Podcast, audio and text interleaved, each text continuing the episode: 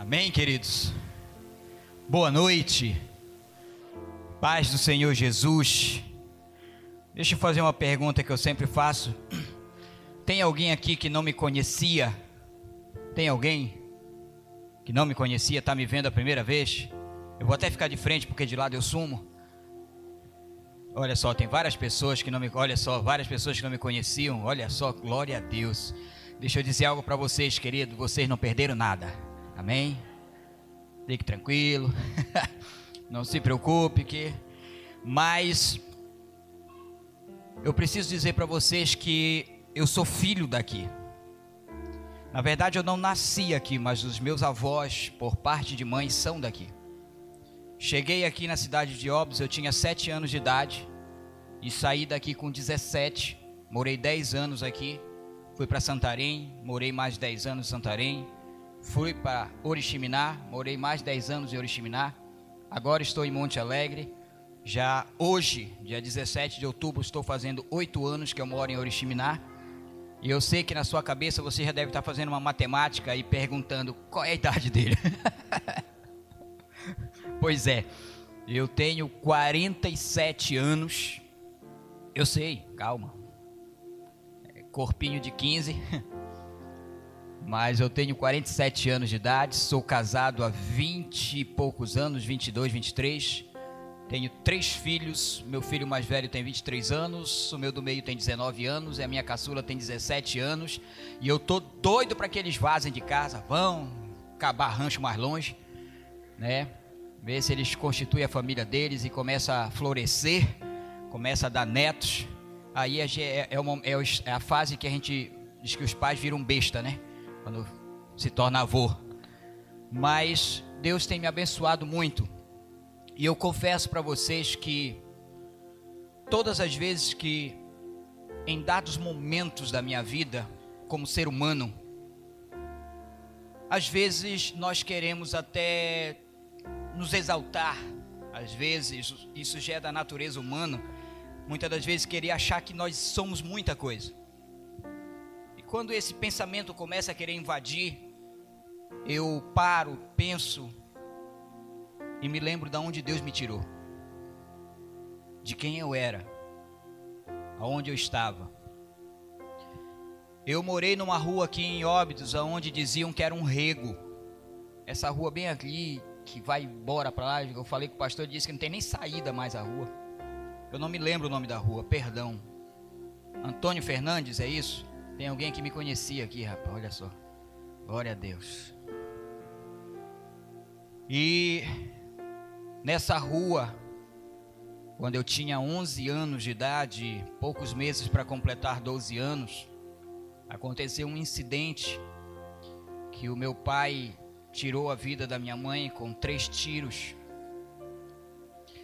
E daqueles dia em diante, duas coisas terríveis aconteceram. Primeiro, eu perdi aquilo que eu tinha de mais precioso, que era minha mãe. Passei a ser criado pelos outros. Eu não sei se tem alguém aqui que sabe o que é isso. E muitas das vezes eu ouvi muitas pessoas dizendo: coitado, não vai dar para nada, Provavelmente não vai ser ninguém. Provavelmente vai ser um mais um perdido. Mas eu louvo a Deus que Deus pega aquilo que não é para transformar em alguma coisa. Deus pega aquilo que aos olhos dos homens não tem valor nenhum. Como diz o pastor Dani, não vale uma cibalena. Mas transforma num ministro da sua palavra para o louvor da glória dele. Por que, que eu estou te dizendo isso, querido? Por dois motivos. Primeiro, será que pode sair alguma coisa boa de óbidos? E segundo, Deus pode fazer através da sua vida também. Talvez você se encontre hoje na situação em que eu me encontrava, sem perspectiva, sem esperança, sem projetos, sem saber o que iria ser da minha vida. E assim como Deus agiu na minha vida e tem agido até hoje, eu creio em nome de Jesus que Ele pode fazer também muito mais na sua vida, na sua história, te dar uma nova história, uma história onde você vai ter momentos de dificuldade, mas você sabe que aquele que está contigo não te abandona. Entenda isso. E eu quero compartilhar uma palavra aqui hoje. Mas antes de eu começar a compartilhar, eu queria te pedir algo com muito temor e tremor. Me empreste por um minuto seu coração. Tire toda, tudo aquilo que pode trazer obstáculos, tire tudo aquilo que pode servir de barreira. Não deixa isso atrapalhar de você receber aquilo que Deus tem para sua vida. Não deixe com que de repente você olhe e comece a dizer: é, não, aí não tem nada, talvez não venha nada. Não, não faça isso, querido. Decida por um momento rasgar o seu coração e permitir com que a palavra realmente entre. Eu ouvi uma ilustração alguns anos atrás que eu uso muito essa ilustração, aonde eu assisti um bombeiro ensinando como se deve salvar alguém que está morrendo afogado. E ele explicando isso, ele disse que quando você vê alguém morrendo afogado, não mergulhe. Não mergulhe. Deixa ele lá. E eu fiquei, meu Deus, como é que é isso? O cara está morrendo afogado, eu vou deixar ele lá? Porque você precisa deixar com que as forças daquela pessoa se acabe. Porque ele está se debatendo. Ele não está com as faculdades mentais funcionando. Ele só quer saber de sobreviver. E não importa o que aconteça, ele vai se debater, ele vai se debater. Então, quando ele parar de se debater, quando você perceber que as forças dele acabou, você mergulha, vai por trás dele, coloca o seu braço por trás do braço dele e você vem uma remando ou nadando e puxando ele. E o Espírito Santo me deu uma ilustração disso, trazendo para nossas vidas.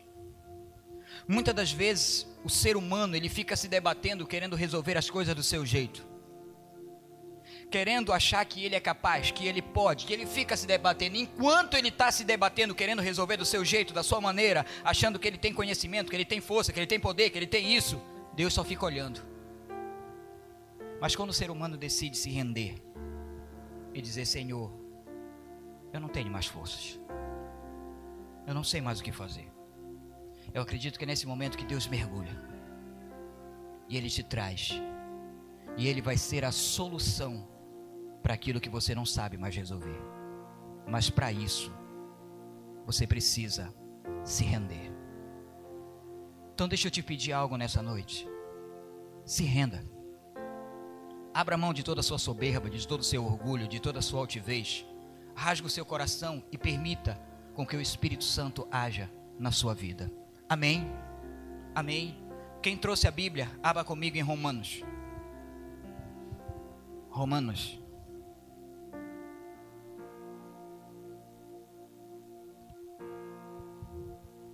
Romanos capítulo 8.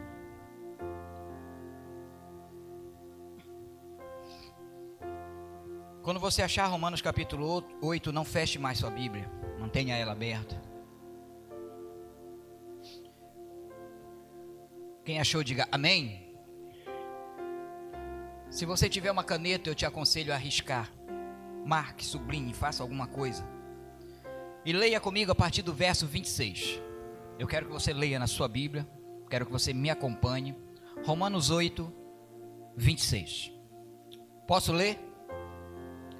Então acompanhe. Também o Espírito, semelhantemente, nos assiste em nossa fraqueza, porque não sabemos orar como convém, mas o Espírito intercede por nós sobremaneira, com gemidos inexprimíveis. E aquele que sonda os corações sabe qual é a mente do Espírito, porque segundo a vontade de Deus é que ele intercede pelos santos. Sabemos que todas as coisas cooperam para o bem daqueles que amam a Deus, daqueles que são chamados segundo o seu propósito. Porquanto, aos que de antemão conheceu, também os predestinou para serem conforme a imagem de seu filho, a fim de que ele seja o primogênito entre muitos irmãos. E aos que predestinou, a esses também chamou e aos que chamou, a esses também justificou, e aos que justificou, a esses também glorificou. Que diremos, pois, à vista destas coisas?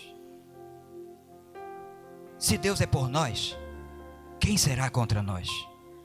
aquele que não poupou seu próprio filho, antes por todos nós o entregou, porventura não nos dará graciosamente com ele todas as coisas? Quem intentará acusação contra os eleitos de Deus? É Deus quem os justifica. Quem os condenará? É Cristo Jesus quem morreu, ou antes, quem ressuscitou, o qual está à direita de Deus e também intercede por nós. Quem nos separará do amor de Cristo? Será a tribulação, ou angústia, ou a perseguição, ou a fome, ou a nudez, ou o perigo, ou a espada?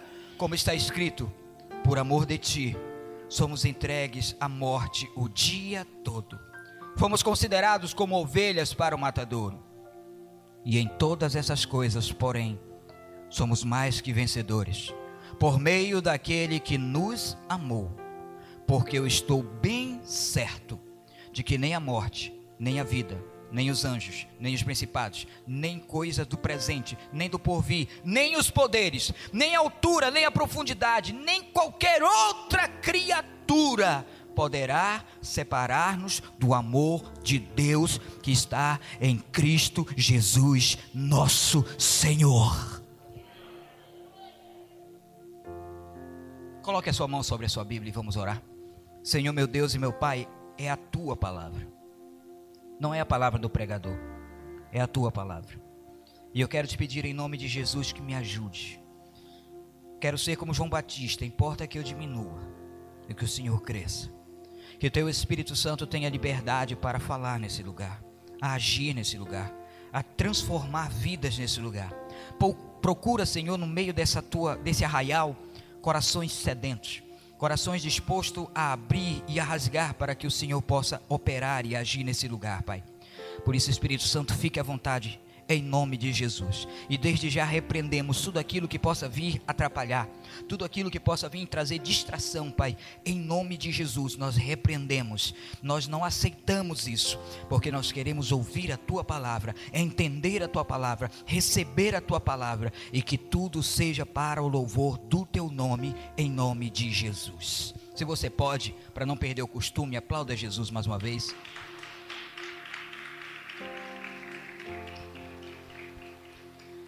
Amém. O tema dessa mensagem, querido, razões pelas quais somos mais que vencedores. Escute, queridos, eu tenho certeza absoluta e não tenho nenhuma dúvida que nós somos mais que vencedores. Tem alguém aqui que acredita comigo aqui? Tem alguém? Dá, dá o sinal. Dá, levanta, levanta, levanta. Eu quero ver. Tem alguém que acredita que você é mais que vencedor? Eu não entendo isso, meu pastor. Tem gente que levanta assim. O que, que é isso? Mais ou menos. Queridos, eu tenho plena convicção que nós somos mais que vencedores. Eu não tenho dúvida disso. O problema é que existem razões para isso. Existem razões pelas quais eu e você somos mais que vencedores. E nós vivemos agora no século 21 com uma filosofia, com livros de autoajuda e eu leio bastante. Como eu falei hoje de manhã, eu na faculdade nós lemos na, na, matéria passada alguns filósofos que você olha e você, cara, uau, mas quando você vai ver, é tudo um sistema que quer nos fazer ser aquilo que nós achamos que somos, mas quando vamos entender não somos. Porque os livros de autoajuda dizem que você é poderoso. E cada vez que você vai ouvindo isso, você vai tufando. Você é poderoso. Você é forte. Você pode. Você é grande. Você é, é um ser elevado. Você é um gigante. E aquilo vai nos gerando dentro de nós aquela, aquela coragem, vai gerando dentro de nós aquela, aquela ousadia. Escute, eu, mais uma vez, eu vou dizer isso várias vezes. Eu tenho plena convicção que nós somos mais que vencedores. Eu não tenho nenhuma dúvida disso. Mas, entenda, eu e você somos mais que vencedores. Mas não é por causa de nós. Não ache em nenhum momento que você é vencedor por causa dos seus méritos.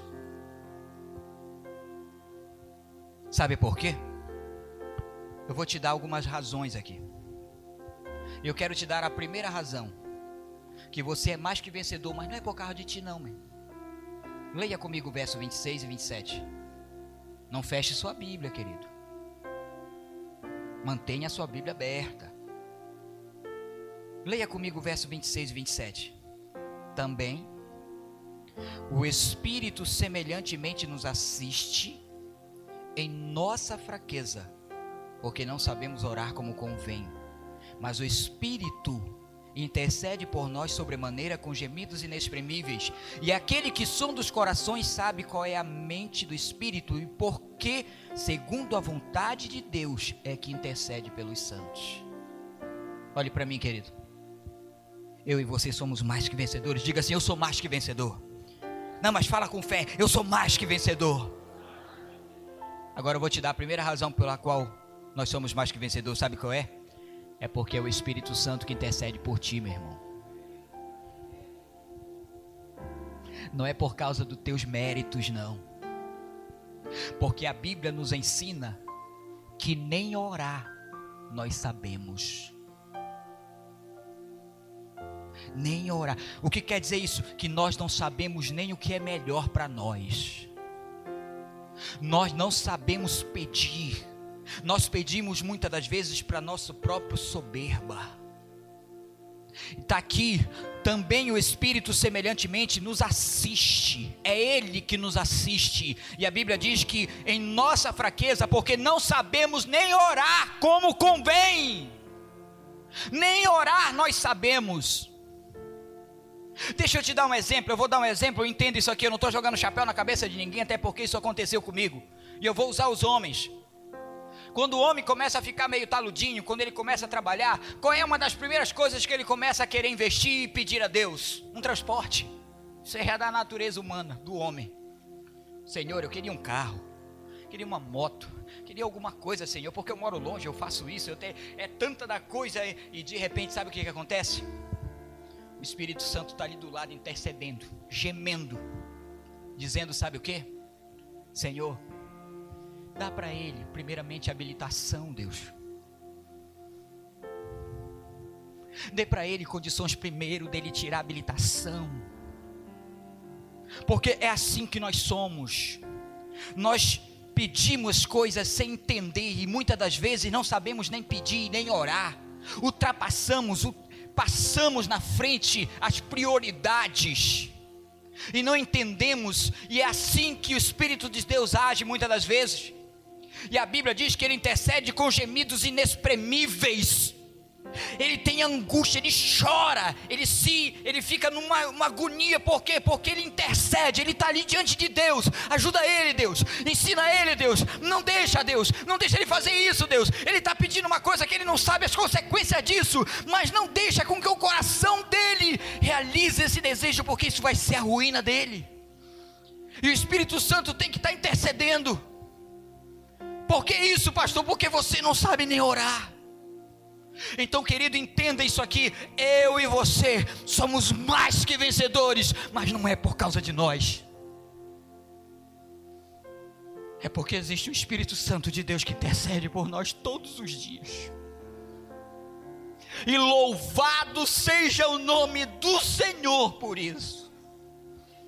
Porque, querido, se não fosse o Espírito Santo intercedendo por nós, meu Deus e os planos dele, olha o verso 27. Aquele que sonda os corações, sabe qual é a mente do Espírito, porque segundo a vontade de Deus, é que ele intercede pelos santos. É ele que sabe o que é melhor. É Ele que sabe realmente aquilo que precisamos.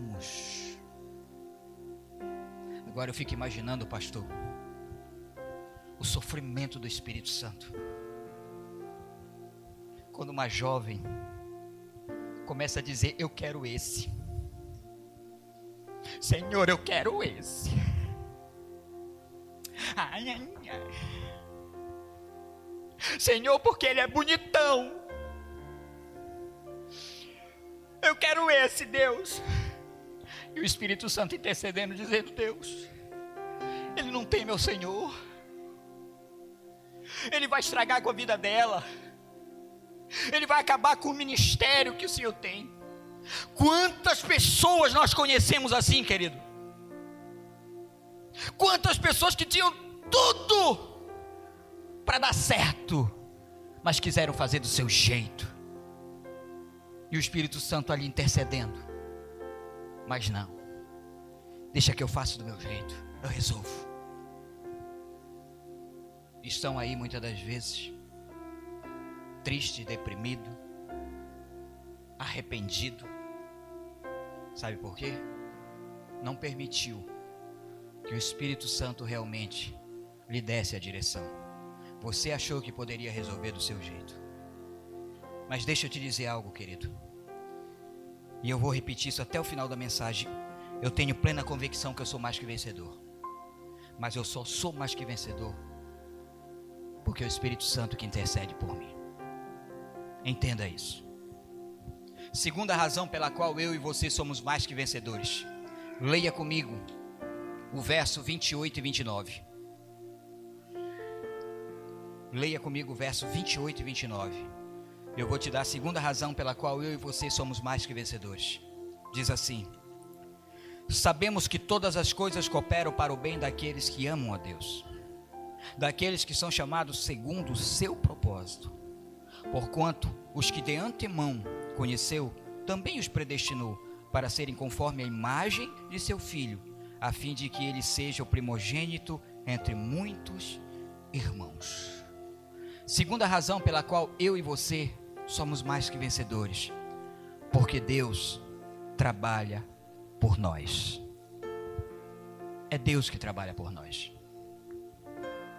E Deus trabalhando por nós, o apóstolo Paulo vai dizer que todas as coisas cooperam para o bem daqueles que amam a Deus. Todas. Agora pensa numa coisa difícil.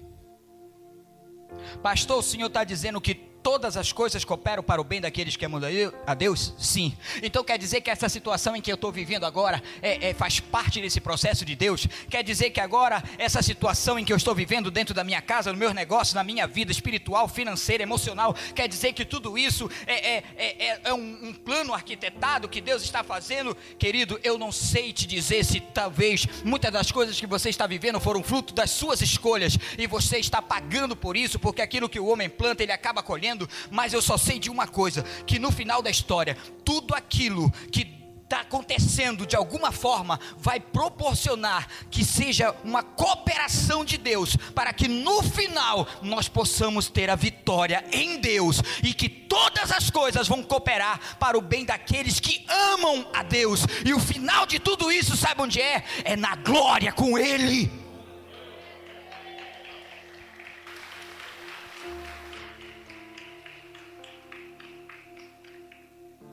Porque eu sei. Eu sei que não é fácil. É difícil de entender. Quando você olha para a sua história, quando você olha para a sua vida, quando você olha para a situação, para tudo aquilo que está acontecendo, e você, meu Deus, eu, eu não estou vendo Deus aqui, como é que Deus está agindo nisso aqui, como é que tudo vai cooperar? Queridos, deixa eu te dizer algo. Eu sei que existem coisas que não tem como o ser humano explicar. Eu sei que existem coisas que nós só vamos obter essas respostas quando tivermos com Ele. Mas o que importa é que eu sei que eu sou mais que vencedor. Por quê, pastor? Porque eu sei que Deus trabalha. Deus trabalha em meu favor. Porque eu decidi amá-lo. Eu decidi me render a Ele. Eu decidi acreditar nele. E eu decidi entregar tudo nas mãos dele. E eu sei eu sei que no final de tudo, Deus há de nos dar a vitória. Eu sei que no final de tudo, o nome de Jesus vai ser glorificado através da nossa história, da nossa vida. Eu sei que é difícil de compreender. Existem pessoas nessa pandemia que questionam com Deus e questionaram quantas pessoas chegaram comigo, pastor Pastor, como é que Deus está agindo nisso? Eu perdi a minha mãe, eu perdi o parente, eu perdi isso, com essa doença interminável, onde nós não temos condições, não tem possibilidade de velar o corpo dos nossos entes queridos. Eles morrem no hospital, de lá mesmo jogam num buraco, e a gente fica com uma angústia, uma dor terrível. E o Senhor está me dizendo que tudo coopera. Eu sei que é difícil não é fácil entender os desígnios de Deus. Mas eu preciso me render e me esconder na sombra da cruz. E levantar as mãos para o alto e dizer: Deus, eu sei que no final de tudo isso, um dia o Senhor vai me dar vitória.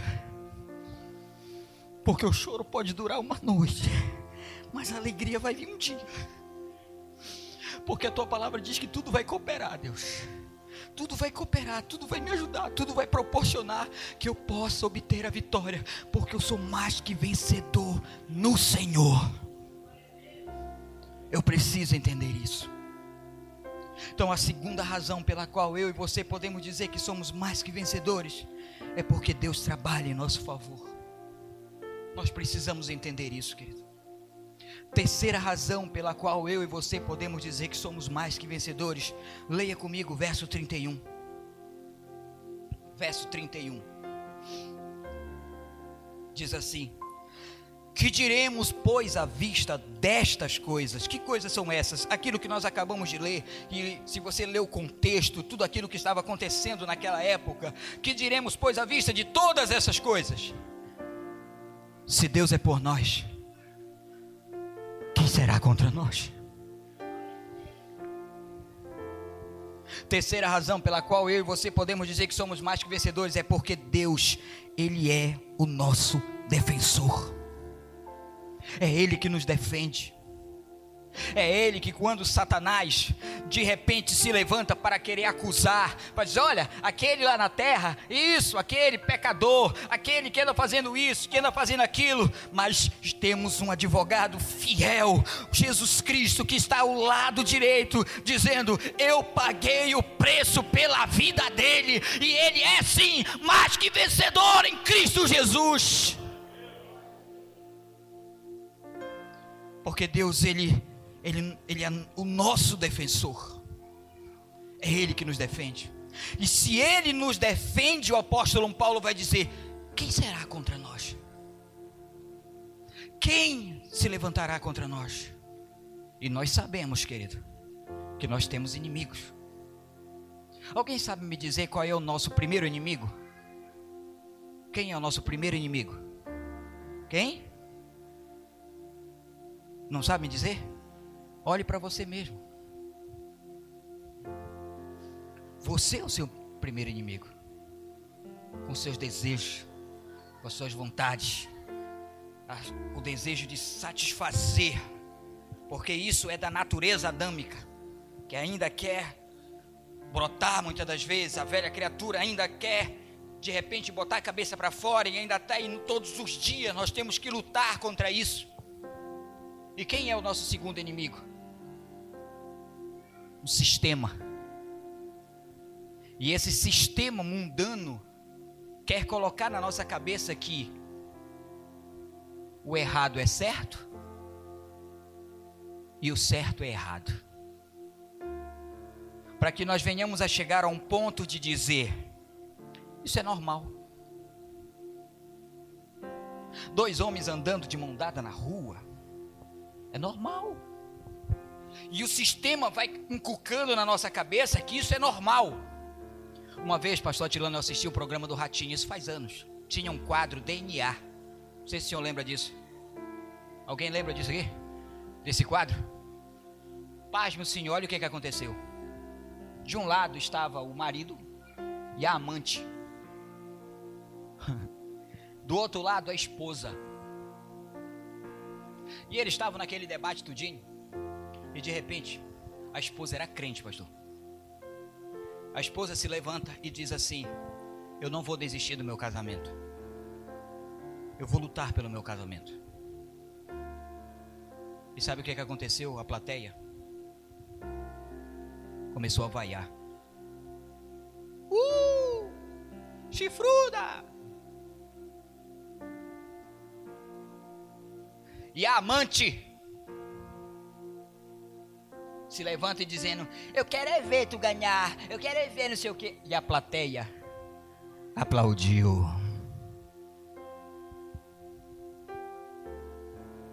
É assim que é o sistema. O errado é aplaudido, o certo é vaiado. Isso é o sistema que quer se levantar como nosso inimigo para nos distanciar de Deus, nos destruir os nossos padrões, para destruir aquilo que a Bíblia nos ensina. E o terceiro inimigo, nós sabemos que é Satanás. Ele já está condenado, mas ele ainda quer levar alguns com ele.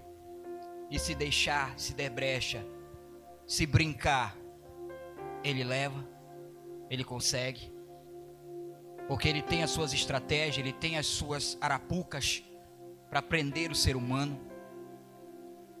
Então, tudo isso, de alguma forma, se tornam aqueles que se levantam contra nós.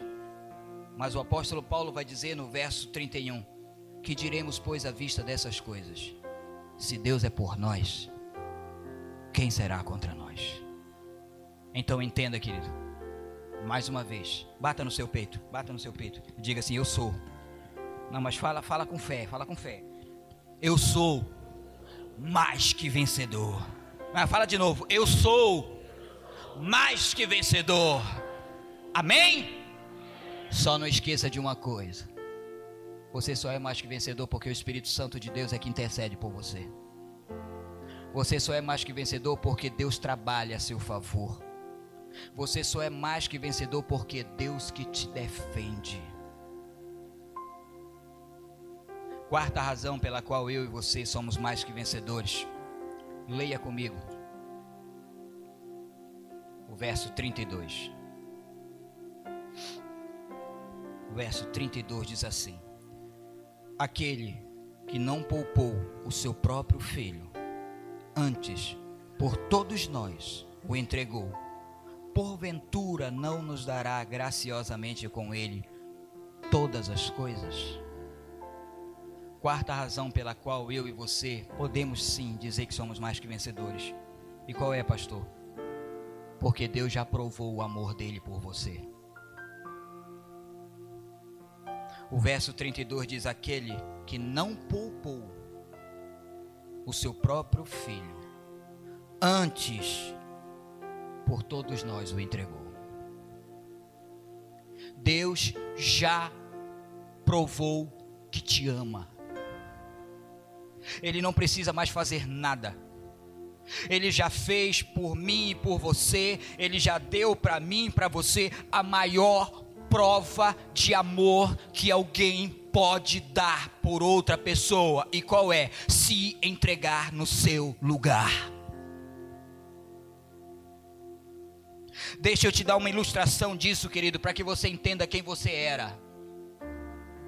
Vou te dar duas ilustrações. Primeiro, quem você era, quem nós éramos. Você era Barrabás, condenado, julgado, sentenciado, não tinha mais esperança. E a história vai mostrar que Jesus assume o lugar de Barrabás.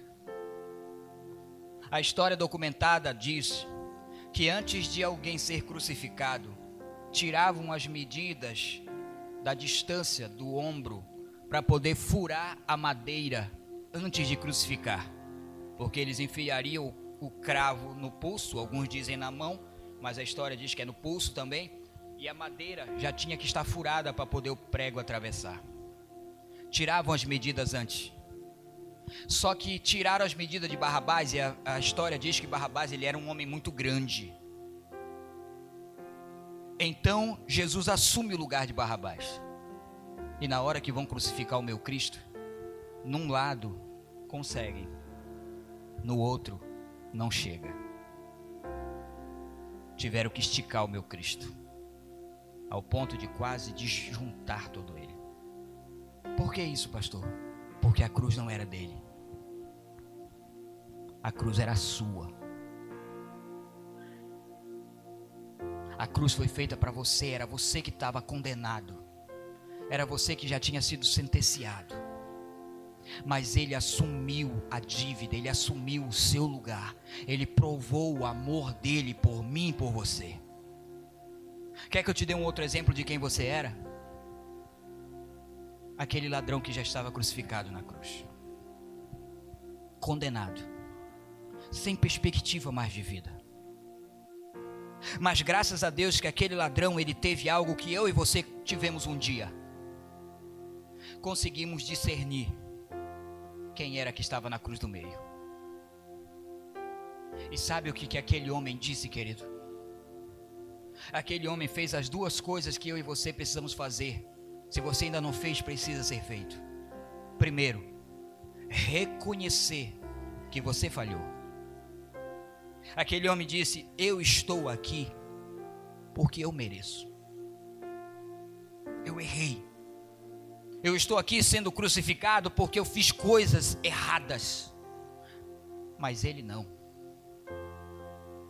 Ele não. E a segunda coisa que ele fez, reconheceu quem era aquele que estava na cruz do meio e disse assim: Senhor, Deus meu, eu não quero nem que de repente o Senhor faça algo por mim. Eu só quero que o Senhor faça uma coisa. Lembre de mim. Lembre de mim. Lembre de mim quando tu entrares no teu reino. É só isso que eu quero, Deus. E com esse clamor, Jesus olha para ele e diz: ainda hoje estarás comigo no paraíso. Quantos de nós já não fizemos isso? Lembra de mim, Senhor. Olha a situação em que eu me encontro. Deixa eu te dizer, querido, ser mais que vencedor é muito legal saber que existe o Espírito Santo que intercede por nós, saber que existe um Deus que nos defende, saber que existe um Deus que trabalha por nós, saber que existe um Deus que provou o seu amor por mim, mas o que dizer dessas pessoas que de repente ainda não têm a Cristo? O que dizer dessas pessoas que endurecem o seu coração e acham que não precisam de Deus? Escute, querido, deixa eu te dizer uma das coisas que eu aprendi algum tempo atrás, que é um dos maiores perigos que pode existir, meu pastor, dentro de uma igreja. Qual é? É você achar que é salvo e não é.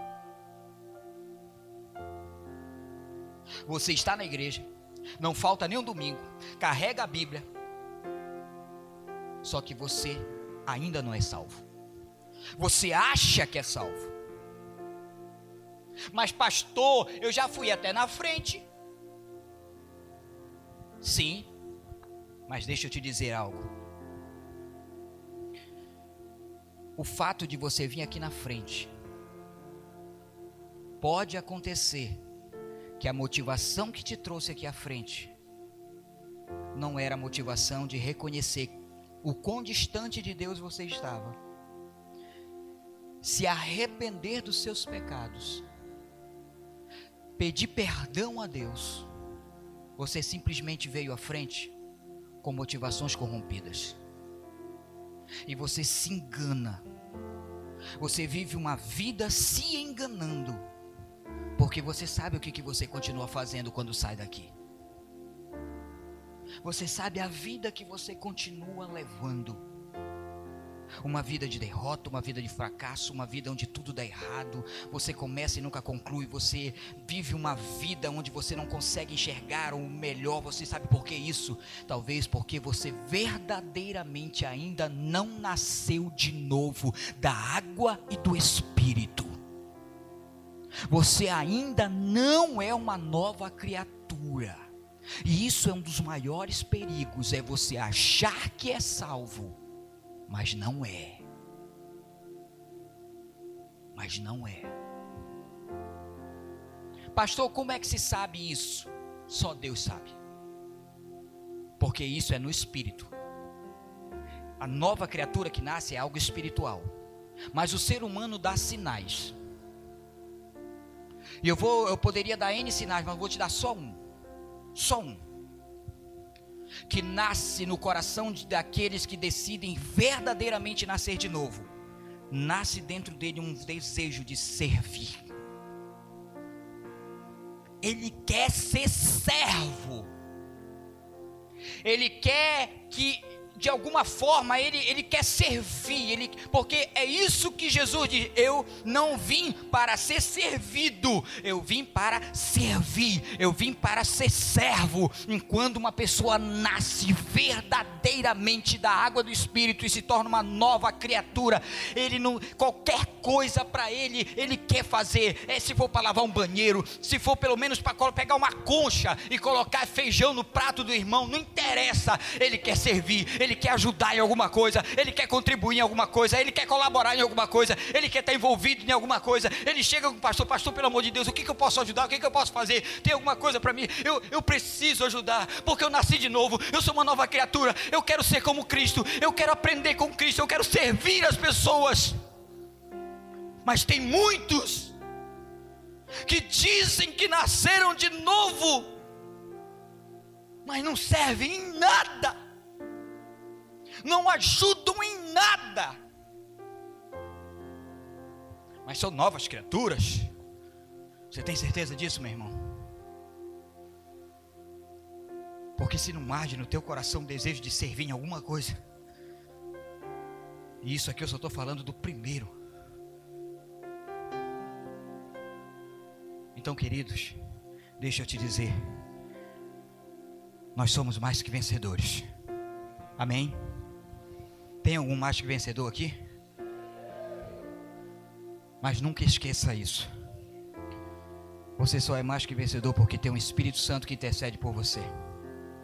E quando nós vamos entendendo isso, sabe o que vai acontecendo com nós? Nós vamos se encolhendo. Ah, eu sou mais que vencedor porque o Espírito Santo intercede. Eu sou mais que vencedor porque você tem Deus a seu favor. Eu sou mais que vencedor porque você tem Deus que trabalha a seu favor. Eu sou mais que vencedor porque Deus já provou o amor dele por você. E quando você vai compreendendo isso, mais você se encolhe ao pé da cruz. Porque você reconhece que nada veio de você. Tudo foi ele. Efésios diz que nós estávamos mortos mortos em nossos delitos e pecados. Me responda uma coisa: um morto tem como reagir? Um morto tem poder de tomar decisões? Mas ele, o agir foi dele, foi ele que nos tirou dessa condição e nos deu a oportunidade de podermos dizer que somos mais que vencedores em Cristo Jesus. Então, deixa eu te dizer algo, querido. Eu não conheço a sua vida. Não sei quais são os seus problemas, quais são os seus dilemas. Mas eu quero te dizer algo. Deus pode. E eu sou uma testemunha e uma prova disso. De alguém que tinha tudo para não dar em nada. Mas Deus mostra que Ele pode pegar alguém e usar para o louvor da glória dele, quando decide entender o projeto dele e se render a ele. Agora, se você ainda não tomou essa decisão genuinamente, eu não sei se você pode dizer que é mais que vencedor. Porque a Bíblia diz que também o Espírito semelhantemente nos assiste em nossa fraqueza, porque não sabemos orar como convém, porque o Espírito intercede de forma soberana, com gemidos inexprimíveis, e ele sonda o coração daqueles e intercede pelos santos. Pelos santos. Então eu quero te convidar agora a ficar de pé.